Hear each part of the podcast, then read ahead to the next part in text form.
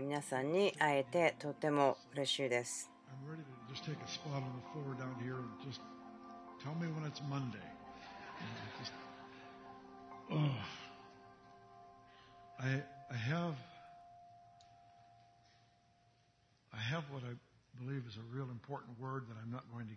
私はですねとても重要な言葉だと思うんですけどそれは私語りません。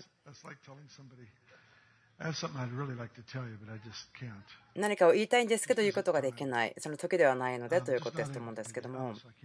今日はあんまり残ってる時間のゆえに良いことできないのでそれはしませんけれども。この私の心またその空気の中でいろんなことが起きています。とてもいろんなことがあって話すことは大丈夫なんですけれども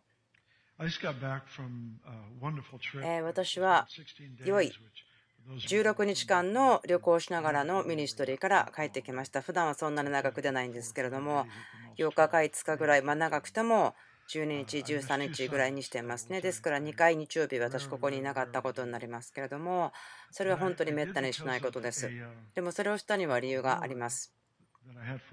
私が主からですね受けた言葉によってそれもあったんですけれども私がいろいろな旅行違うところに行ってミニストリーをする。その時の証あんまりいっぱいいっぱい話しませんしそこから説教するということはほとんどしていませんなぜならば神様がここでやっていることとかまたはその神の言葉から語りたいんですね普段は。でも今日は少し違う風にしますけれども今日はですね皆さんを驚かせるような何かこうえっと思わせるようなそんなことになると思うんですね、えスイスにいました。素晴らしい時でしたしすごく励まされました。ヨーロッパで何が起こってるか素晴らしいえ上乾きがあってどこに行ってもそれを感じました。上乾きとその謙遜さがある時に非常に大きな打ち破りがあるというような約束があると思うんです。信じようと信じまいが謙遜さのない上乾きというものもありますけれどもまあ、私が今日考えてる感じてることは私がきっちりした話をするんではなくて思ってることを言うことによってま皆さんが影響を受けてくださる。それがいいなというふうに思っています。だからあんまりこうきちんと分からなくてもまあアーメンと言ってみてください。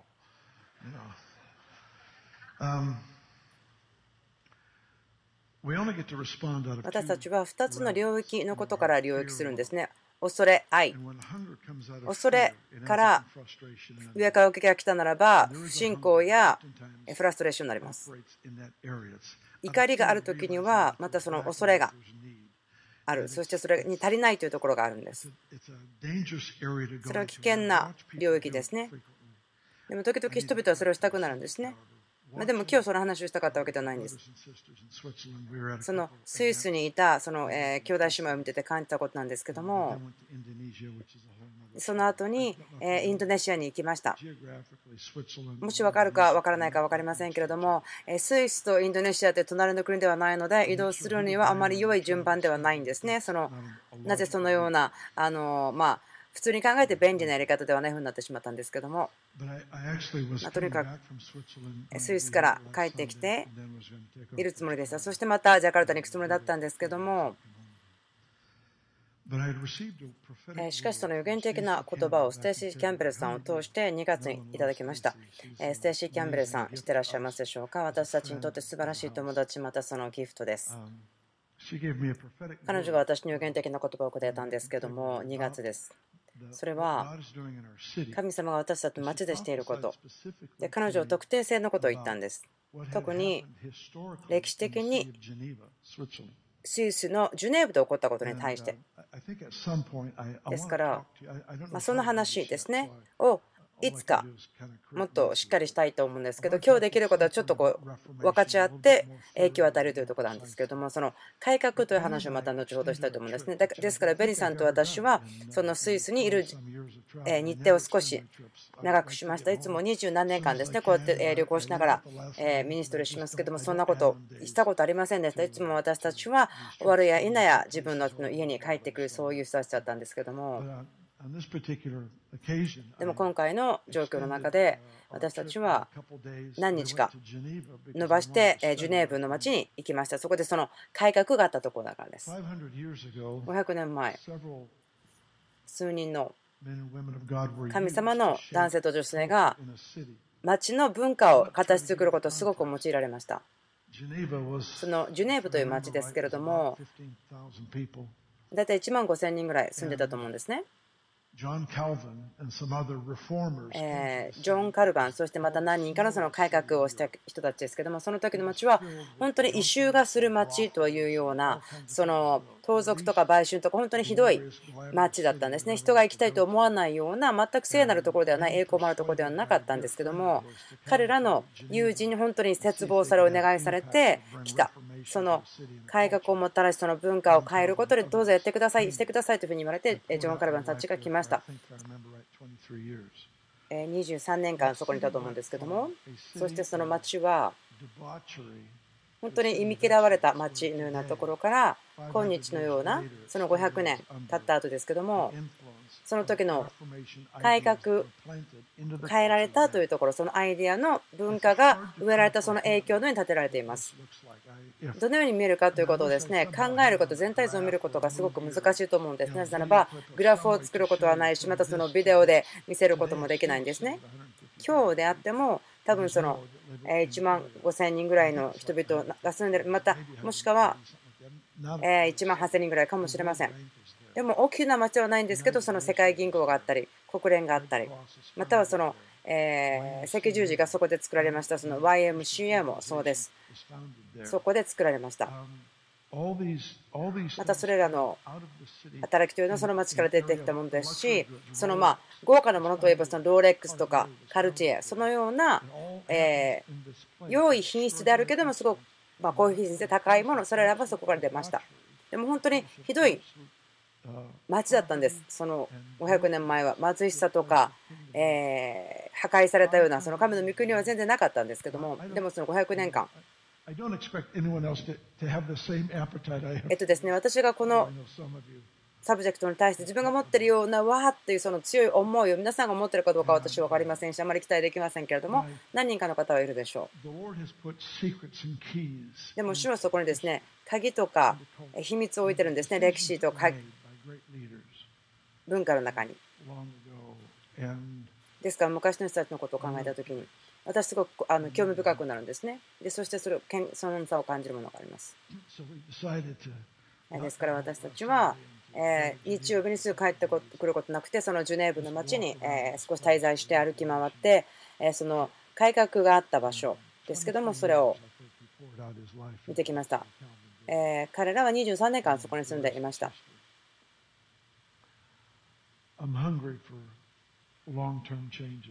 私はその長期的なことに対してのその変化ということにすごく上かばいています。そのイベントとか集会とかそれらのこともすごく喜んでいますけども、その良い集会を無視するとかその題は全くないんですけれども、自分が興味があるというのはその長期にわたって影響を与えることなんです。その永遠に変わるということですね。その現実がというか起こっていることが価値がなかったものが価値を持ったり人々が力を与えられまたそのために成功することができるとか。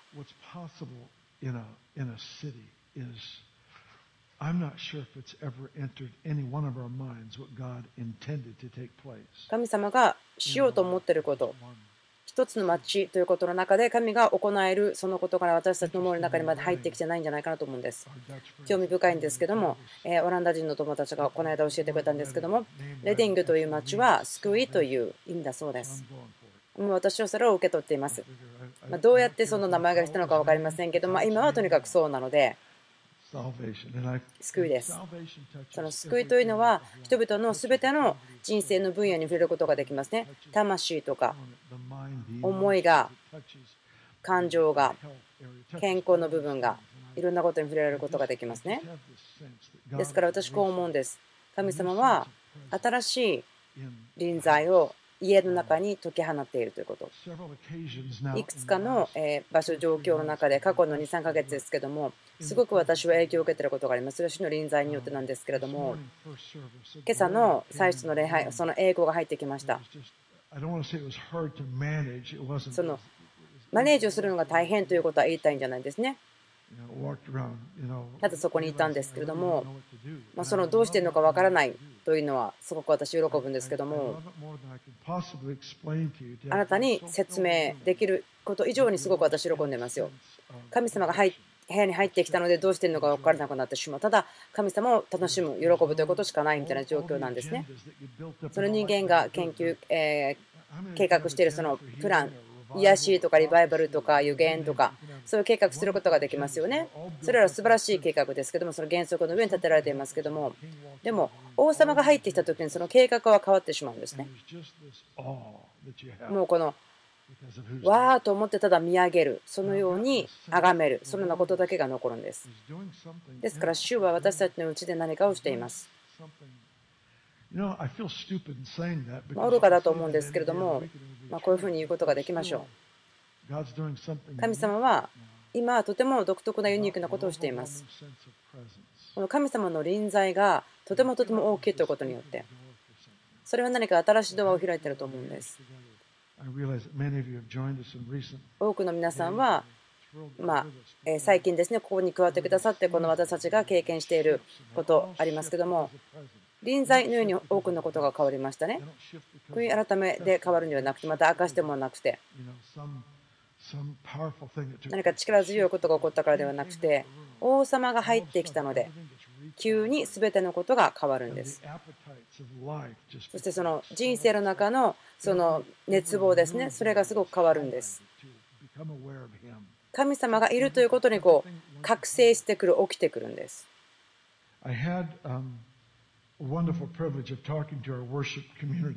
そのワーシップコミュニティ、その礼拝するコミュニティ、そのスイスの中で話すその大きな特権がありましたけども、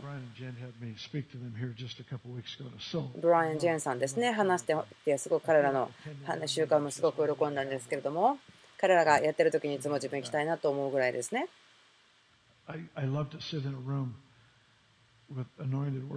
その油注がれたワーシップリーダーたちと共に部屋にいるのはすごく自分大好きなんです。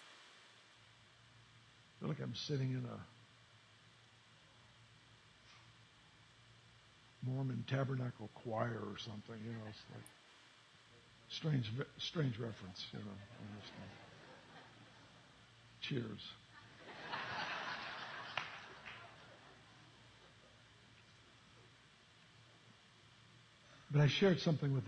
私は彼らに何か分かっちゃったことがあったんですけれども。私が思っているのは。とても重要なフレーズですね。書かれたことの中で歌とか。全ての時にあたって。この歌の中だと思うんですね。それはあなたの目をイエスに向けた時という歌主の素晴らしい御顔。この地上のことは。奇妙だけれどもどんどんぼやけてくる。恵みと栄光の光の中でそのようになっていくという歌詞なんですけども。まあ、あの聖書箇所ではどう言ってるんですかということちゃんとありますからそのあんまりパニックしないでください。聖書にちゃんと根ざしてますけどでもちょっと違う、え視野から語っています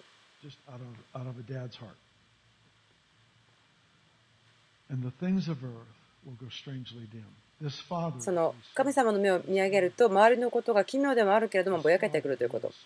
お父さんすごく豊かですごく親切。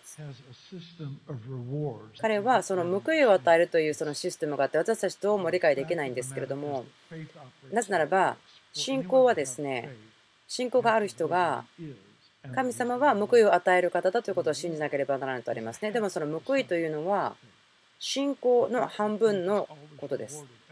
信仰で持つことはそれとも報いがありますけども私たちを通して主がされることに対しての報いをも神様がくださるということですね。その信仰ということさえも神様は私たちにくださるものなんですけどもそれによって私たちが報いを受け取るということですね。その義になることをしたから報いを与える。でも神様の義が私たちを義にしてるんですね。勇気ということに対しても報いをくださいますけども神様の油注ぎがあって初めて勇気を持つことができるんですね。ですからある意味少し奇妙なというか信仰を離れては神様を喜ばせることはできません。でも信仰ということさえも神様のプレゼントなんですけどそこに報いを与えてくださるということ。言いますよね。あなたに全て捧げますよ。あなた全て捧げますよ。主よ。このお父さんとても素晴らしいのでその委ねたりとか生贄をしたり捧げたりとか。そのようなことを私たちしますけども、ある方たちを本当にここに来るために、そのベテル教会に加わるために、その大きな価値があるところを置いたりとかですね、やめたりとかして、え諦めてというかですね、捧げてここに来た、そのような方たちもいますけども、主がですね、それらのあなたがしていること、その毎日毎日していることを見てですね、お父さん、その犠牲を見るお父さんですから、人々が信仰で動いた時にその報いを解き放つんです。それがすごく普通ではないことだなと思うんですね。うん。神様が全て与えてくださったんですけど私たちが何かを諦めると神様がもっと与えてくださる。さっきの歌の歌詞ですよね。地上にあるものは奇妙であるけれどもどんどんぼんやりとしてくる。このフレーズは私の心の上に何かその見張りのような働きをしてるんですね。どうやって生きるか、その豊かさに与えることを持って生きるとか、いろいろな違う人生の中において、家族であっても、関係であっても、ミニストリーとか旅行であっても、私たちがその生きるための選択があると思うんですけども、神様が私たちにその、まあ、受けるに値しないけれども、その報いを与えてくださる。私にとってはすごく意味のある強い言葉です。奇妙ではあるけれども周りのことがぼやけてきてる。で自分はすごくそのことが何かこの臨在ということにすごく強くかかってるんではないかなと思うんです。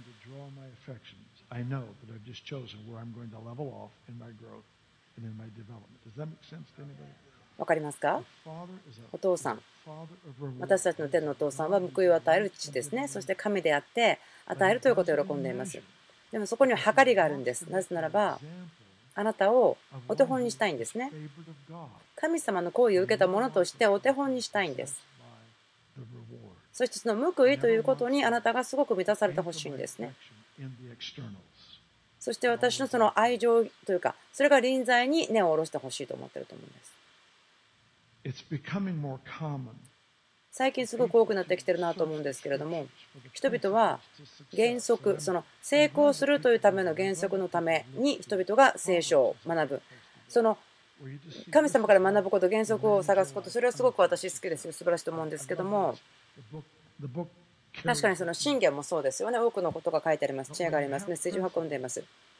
でもあなたが御国の原則を持っていても臨在がなければあなたは結局王様がいない王国を持ってしまうことになるんですね。でも私たちが結局必要なことは王様なんですよね。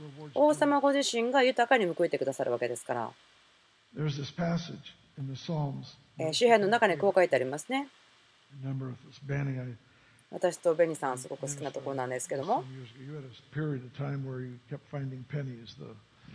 いろんなところからですね、なんかあのアメリカの一番安いコインですけど、それをですね、見つけ続ける。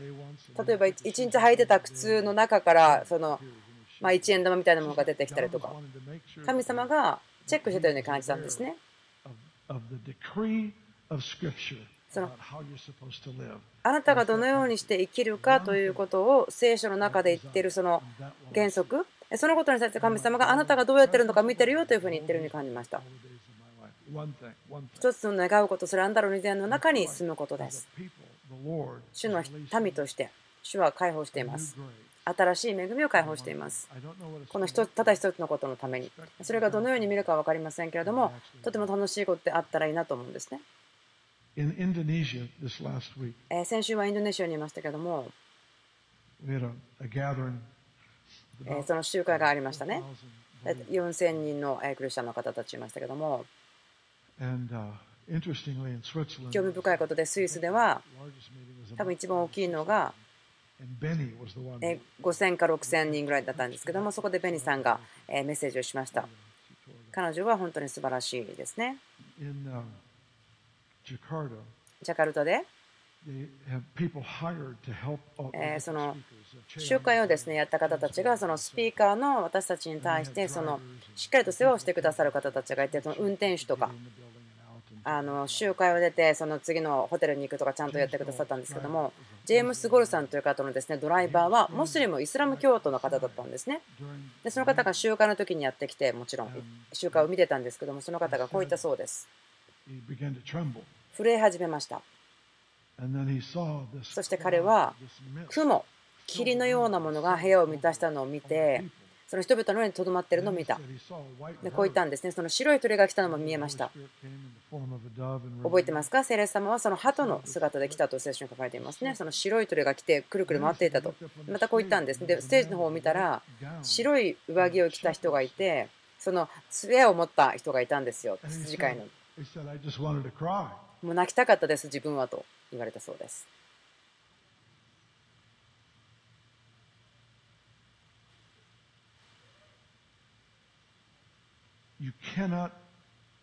あなたは祈りの答えということを低く価値見ることはできませんよ。20年ぐらい前ですけれども、祈りの鍵となる方たちがそのイスラム教の国のために祈ってました。そのターゲットにしていました。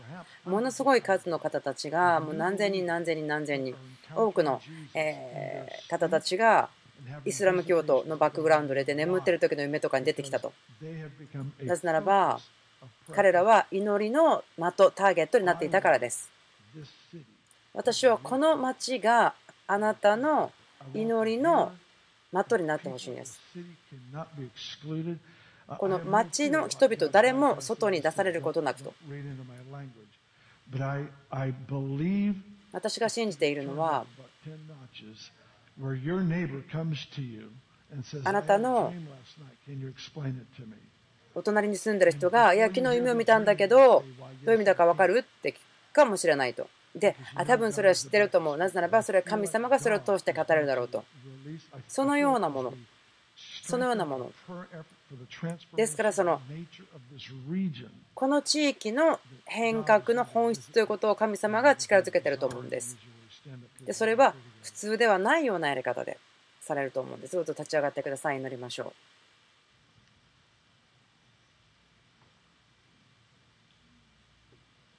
あ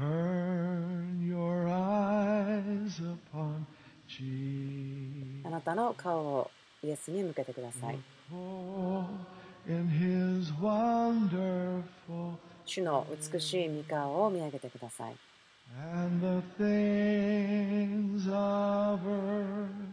地上のことが奇妙なようにぼやけていくけれどもなぜならばそこには主の栄光の光があるからです。恵みがあるからです。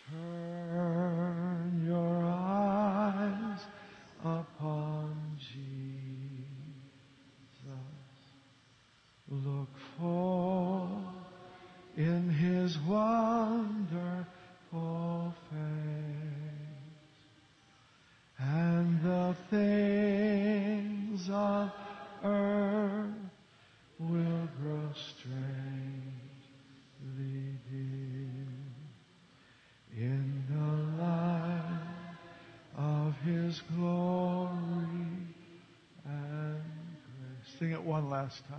もう一度歌いましょう。あなたの顔を主に向けてください。そして、主の素晴らしい御顔を見上げてください。そうした時に奇妙であるけれどもこの地の事柄がぼやけてきます。なぜならばそこには主の栄光と光と恵みがあるからです。天の父さん、最初に祈ります。この体、信者がその与えられているその素晴らしい賜物です。私たちに報いを与えてくださるその行為、ドアが開かれていること、友情とか感謝します。満たしを感謝します。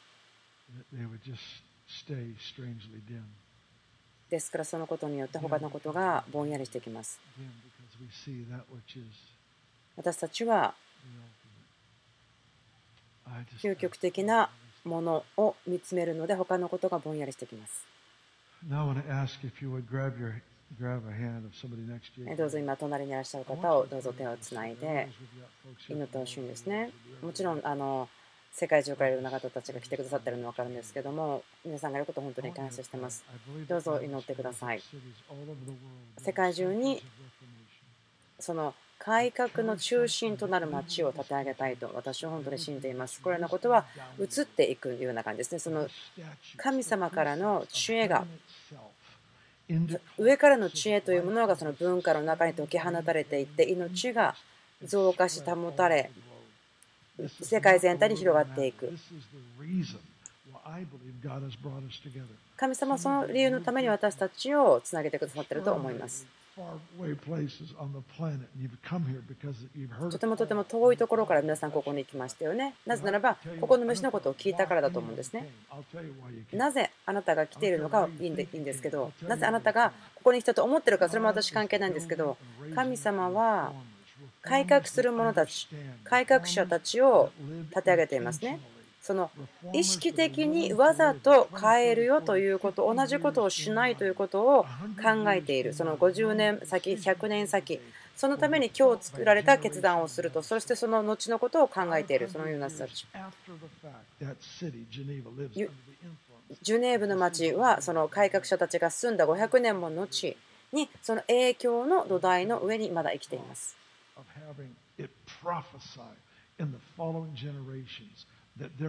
そのことを予言するんです。神様のことを知っている人たちがいて、地の上で主の栄光が崇められるために何でもするためにその代価を払うということ、その神様の文化を祈っていただきたいんですね。どうやって、皆さんにどうやって祈ってくださいと言っていいか分かりません。どうぞ声を出して祈ってください。この町のために、この領域のために祈ってください。トランスフォーメーショナルアノインティング、その変革をするための油注ぎ。その預言者たちが適切な場所、また人たちが適切な場所に解き放たれていく。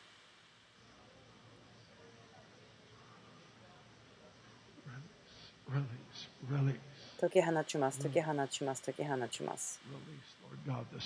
主よ解き放ちます。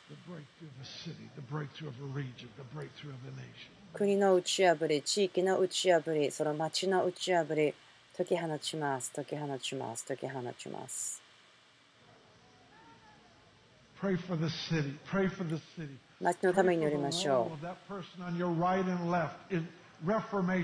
その改革のために、あなたの隣の人がいる場所の改革のために祈りましょう。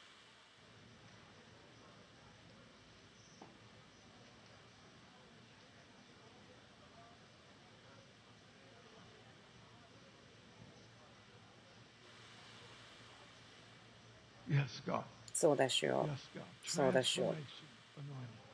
変革の油注ぎ、変革の油注ぎ。変革の油注ぎ。私たちに乗ります。その訪れを祈ります。私たちの近所の人に現れてください。エンカウンターしてください。夢の中で主あなたが出会ってください。解き放ちます。彼らを自由にしてください。神様の訪れ、私たちの近所の人たちの人生の上にそのことを解き放ちます。普通でない、普通でない経験、また神との体験。キリストの体を街の中で準備してください。このこれから来る季節に普通でない質問に対して答えることができる、それを満たすことができる、そのようなことを教会の中で整えてください、準備してください。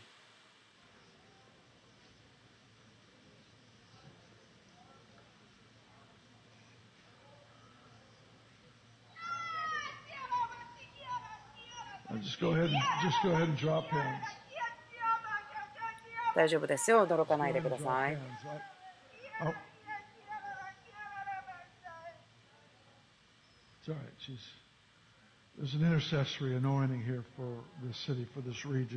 この領域地域のためにその取りなしての油注ぎがありますね。その非常に大きなものがあります。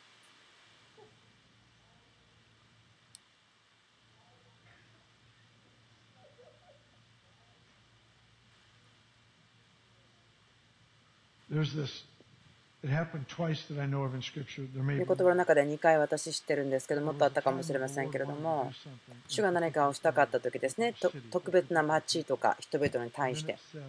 こう言うんです.アマレク人の罪がまだ満ちていない。主はご自身の時間割というかタイムテーブルを使いますね.その周りの状況ということ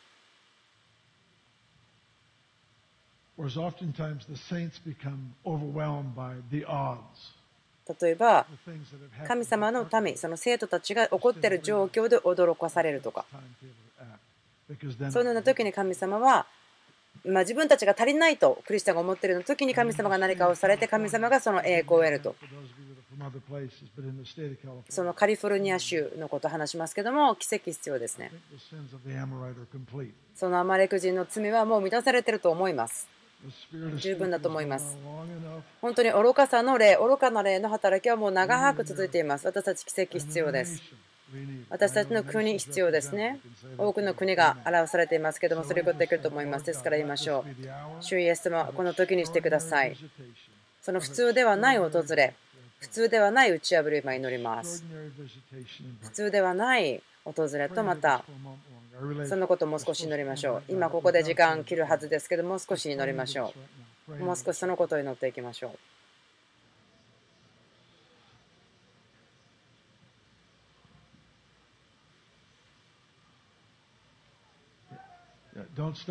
止まらないでください。どうぞ続けてください